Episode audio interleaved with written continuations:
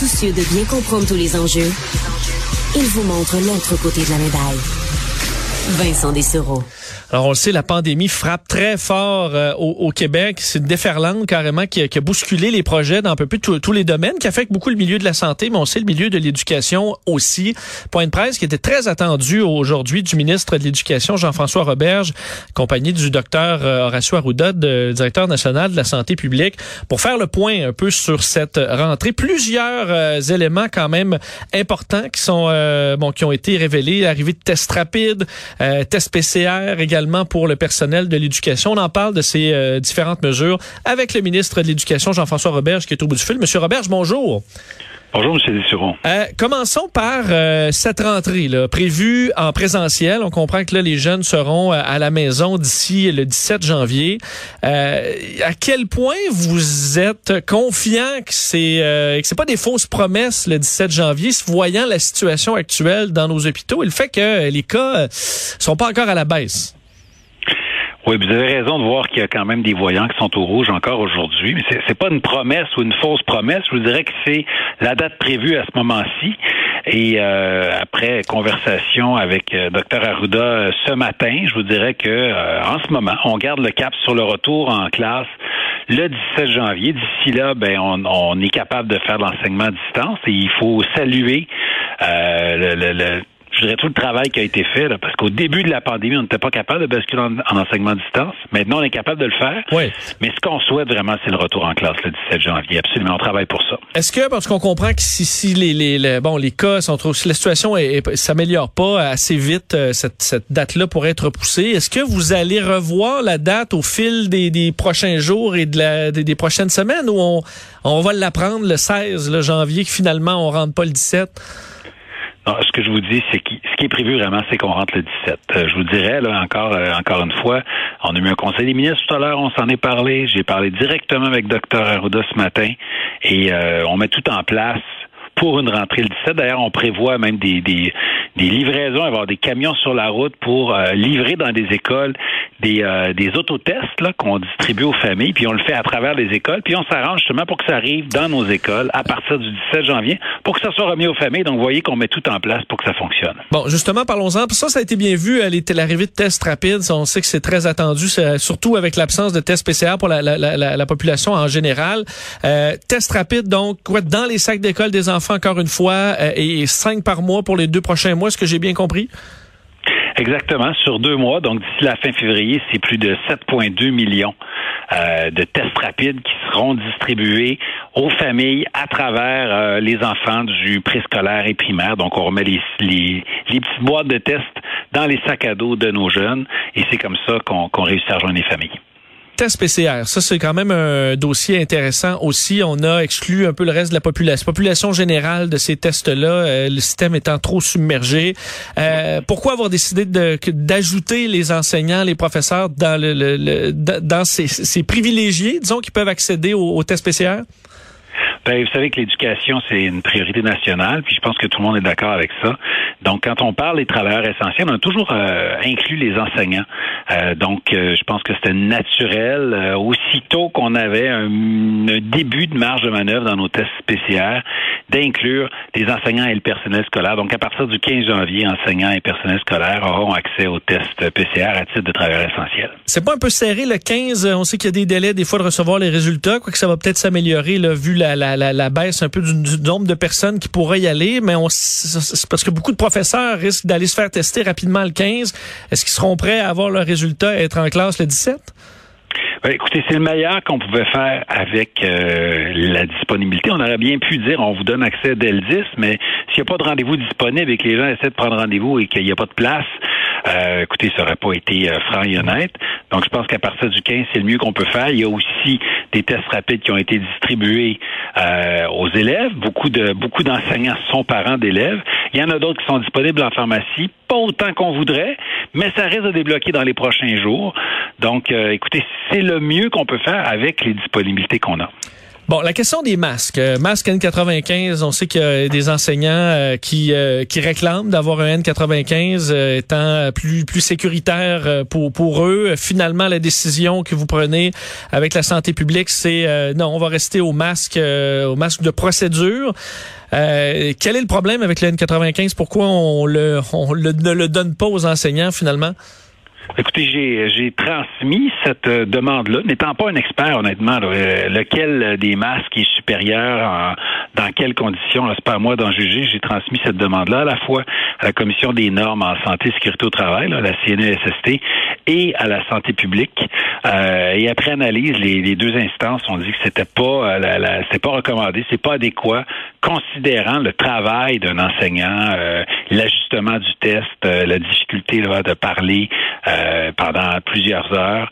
Euh, donc, c'est pas recommandé à ce moment-ci. On reste avec ce qu'on appelle nos masques de procédure, dont on augmente la disponibilité, euh, ceci étant dit. Donc, c'est le, le, le, N95, euh, c'est une question, c'est une question de confort, une question de, communication. Ça, ça, fonctionne pas N95 pour un enseignant. C'est, un peu ce que, vous dites. Je, vous répète les avis que m'ont envoyé les experts. Ce qu'ils nous disent, c'est que c'est pas adapté aux conditions qu'on retrouve là, quand on doit enseigner, parler, projeter la voix aussi à l'intérieur d'une classe. Euh, il semble que ça soit assez, assez difficile et pas adapté. Euh, Sauf que la santé publique, c'est des experts hein, justement sur les gouttelettes, le côté pandémie, pas le côté projection de la voix. C'est pas des experts. Euh, ça, c'est davantage de l'enseignement et du, de, la logique. Est-ce qu'on les entend en classe? Est-ce que c'est le travail de la santé publique d'évaluer ça? Ou c'est davantage, est-ce que ça protège l'enseignant de la COVID? Ben, je pense que le travail, c'est d'évaluer euh, la pertinence de quel, quel équipement est adapté dans quelles conditions. On n'a pas juste demandé à la santé publique, on a, commission, on a demandé à la commission des normes de la santé et sécurité au travail, euh, qui, qui ne font que ça, je vous dirais, évaluer des équipements de protection dans toutes les situations de travail possibles euh, au Québec. Euh, maintenant, ce que je dis, c'est que de notre côté, on servirait de barre pour avoir une, disponibilité accrue des autres masques, les masques de procédure, qui sont quand même mieux que les fameux couvre-visage maison qu'on pouvait se faire, euh, qu'on bricolait en début de pandémie. ce qu'on nous dit, c'est que, puis on me disait pas ça, je vous dirais, il y a peut-être six mois, un an, la, la science évolue toujours. Ce qu'on nous dit, c'est que quand il est humide, le facteur de protection est moins bon. Donc, on en fournira davantage. Avant, c'était deux par jour maximum. Maintenant, aussitôt qu'il est humide, on pourra le changer pour en avoir un euh, sec qui est propre et efficace à 100% Et c'est pas une question d'accessibilité d'N95, on en a, là.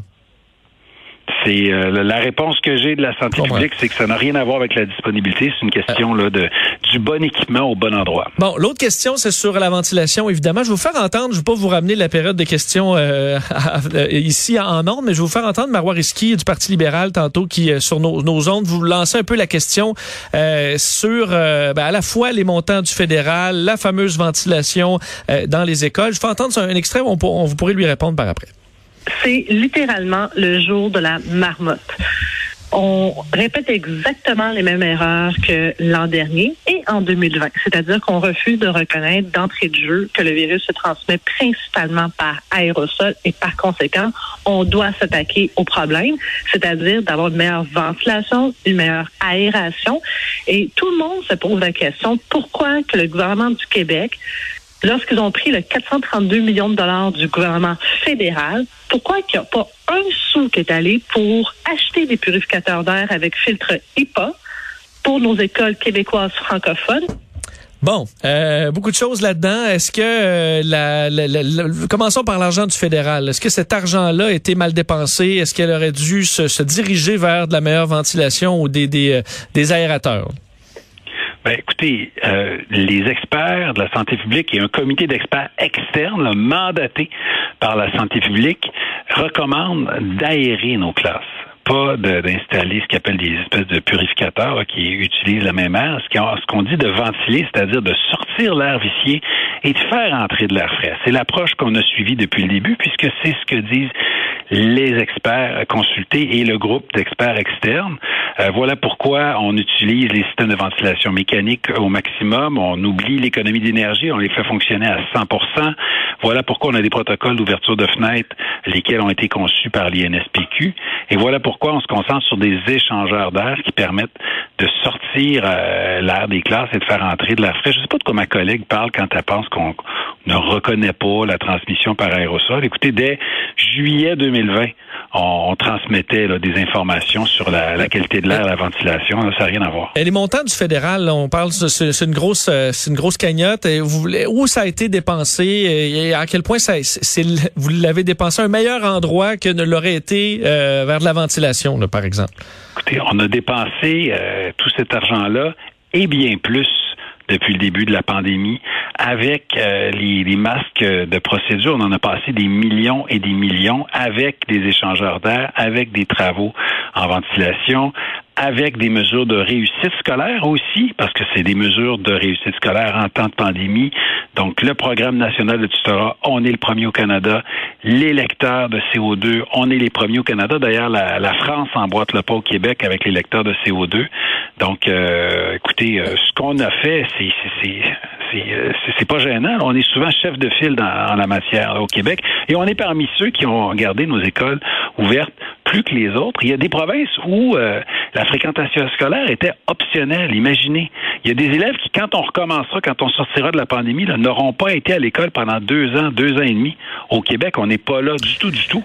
Donc, je pense qu'on a bien fait nos devoirs. Et je comprends que sur la ventilation, l'idéal, c'est un système d'échangeur d'air euh, adéquat, euh, industriel, qui va permettre à l'air au complet de l'école de circuler. Euh, par contre, les écoles sont pas équipées de, de, de tels systèmes de qualité. Là. Et là, ça, c'est des travaux à plus long terme. Est-ce que ça, il y a un plan pour améliorer les choses, faire ces, grands investissements qui seront nécessaires pour avoir vraiment euh, de, l'air de qualité dans les écoles plutôt que des lecteurs de CO2 qui sont un peu quand même un plaster là, sur, une plaie? Mais euh, je vois pas comment vous pouvez arriver à cette conclusion-là quand euh, les, euh, les lecteurs de CO2 c'est la recommandation d'experts. C'est pas la recommandation de Jean-François Robert. Moi, je suis pas un expert ni en santé publique, ni en génie industriel, ni en ventilation. Donc, je me tourne vers les experts. Je me tourne vers la santé publique. Je me retourne vers Ali Baloul, euh, une sommité incontestée en ventilation, qui nous dit euh, les protocoles d'ouverture et de fermeture des fenêtres, les lecteurs de CO2, la ventilation mécanique, c'est la meilleure façon de prévenir la propagation. Alors moi, je, je, je me fie à des recommandations d'experts, je les mets en œuvre, je m'assure avec le premier ministre et le ministre des Finances d'avoir les budgets nécessaires. Il n'y a aucune économie qui se fait euh, sur le dos des enfants. Et je pense que c'est comme ça qu'on va arriver à garder nos écoles ouvertes, comme, comme on l'a bien fait depuis le début de la pandémie. Ben, quand vous parlez de ventilation mécanique, c'est un peu ça, c'est de l'échangeur d'air. La ventilation mécanique, on la retrouve surtout dans nos écoles euh, secondaires, donc des systèmes de, de, de ventilation centrale, si j'ose dire, avec des prises d'air puis euh, des entrées d'air dans la plusieurs euh, des classes. Il y en a aussi dans des écoles primaires qui sont plus récentes. Mais des écoles qui n'ont mais des, écoles qui n'ont pas ça, un système de ventilation mécanique, est-ce que c'est est-ce que est-ce que c'est c'est sécuritaire, est-ce que c'est suffisant de ne pas en avoir mais d'avoir un lecteur de CO2 ben, ce que me dit Ali Baloul, qui est un expert en ventilation, c'est qu'en réalité, euh, la question, c'est on prend la mesure de l'air dans la classe, et si c'est bon, c'est que le système fonctionne. Ça peut être tout à fait correct d'avoir tout simplement euh, la porte ouverte de la classe sur le corridor et une ou deux fenêtres entrouvertes. Et justement, avec le lecteur de CO2, ça nous indique euh, est-ce qu'il y a assez de changement d'air à l'heure? Quand il y a 25, 30 élèves dans une classe, s'il n'y a aucune ventilation, l'augmentation, la concentration de, CO2 augmentera, puis on verra qu'il y a un problème. Euh, ce que nous disent les tests, c'est que dans la grande, grande, grande majorité des locaux, des locaux, il n'y en a pas de problème de qualité de l'air. Il y avait peut-être 10% des locaux pour lesquels il y avait des travaux à entreprendre. On les a faits. Et pour s'assurer que c'est vraiment efficace, bon, on va prendre des mesures en continu de la qualité de l'air. Donc, euh, moi, je vous dirais que en ce moment, on suit les avis des experts, on fait les travaux. Je pense que ce sera l'histoire nous jugera quand on aura les lectures de, de, de CO2 et qu'on fera les travaux ensuite je pense que, euh, écoutez, en suivant les avis des experts, on ne peut pas se tromper. Là. On va suivre ça de près en souhaitant quand même à tout le milieu euh, une rentrée la plus la plus facile possible et la plus rapide en présentiel possible. Jean-François Auberge, merci d'avoir été là. Merci bien. Au, revoir.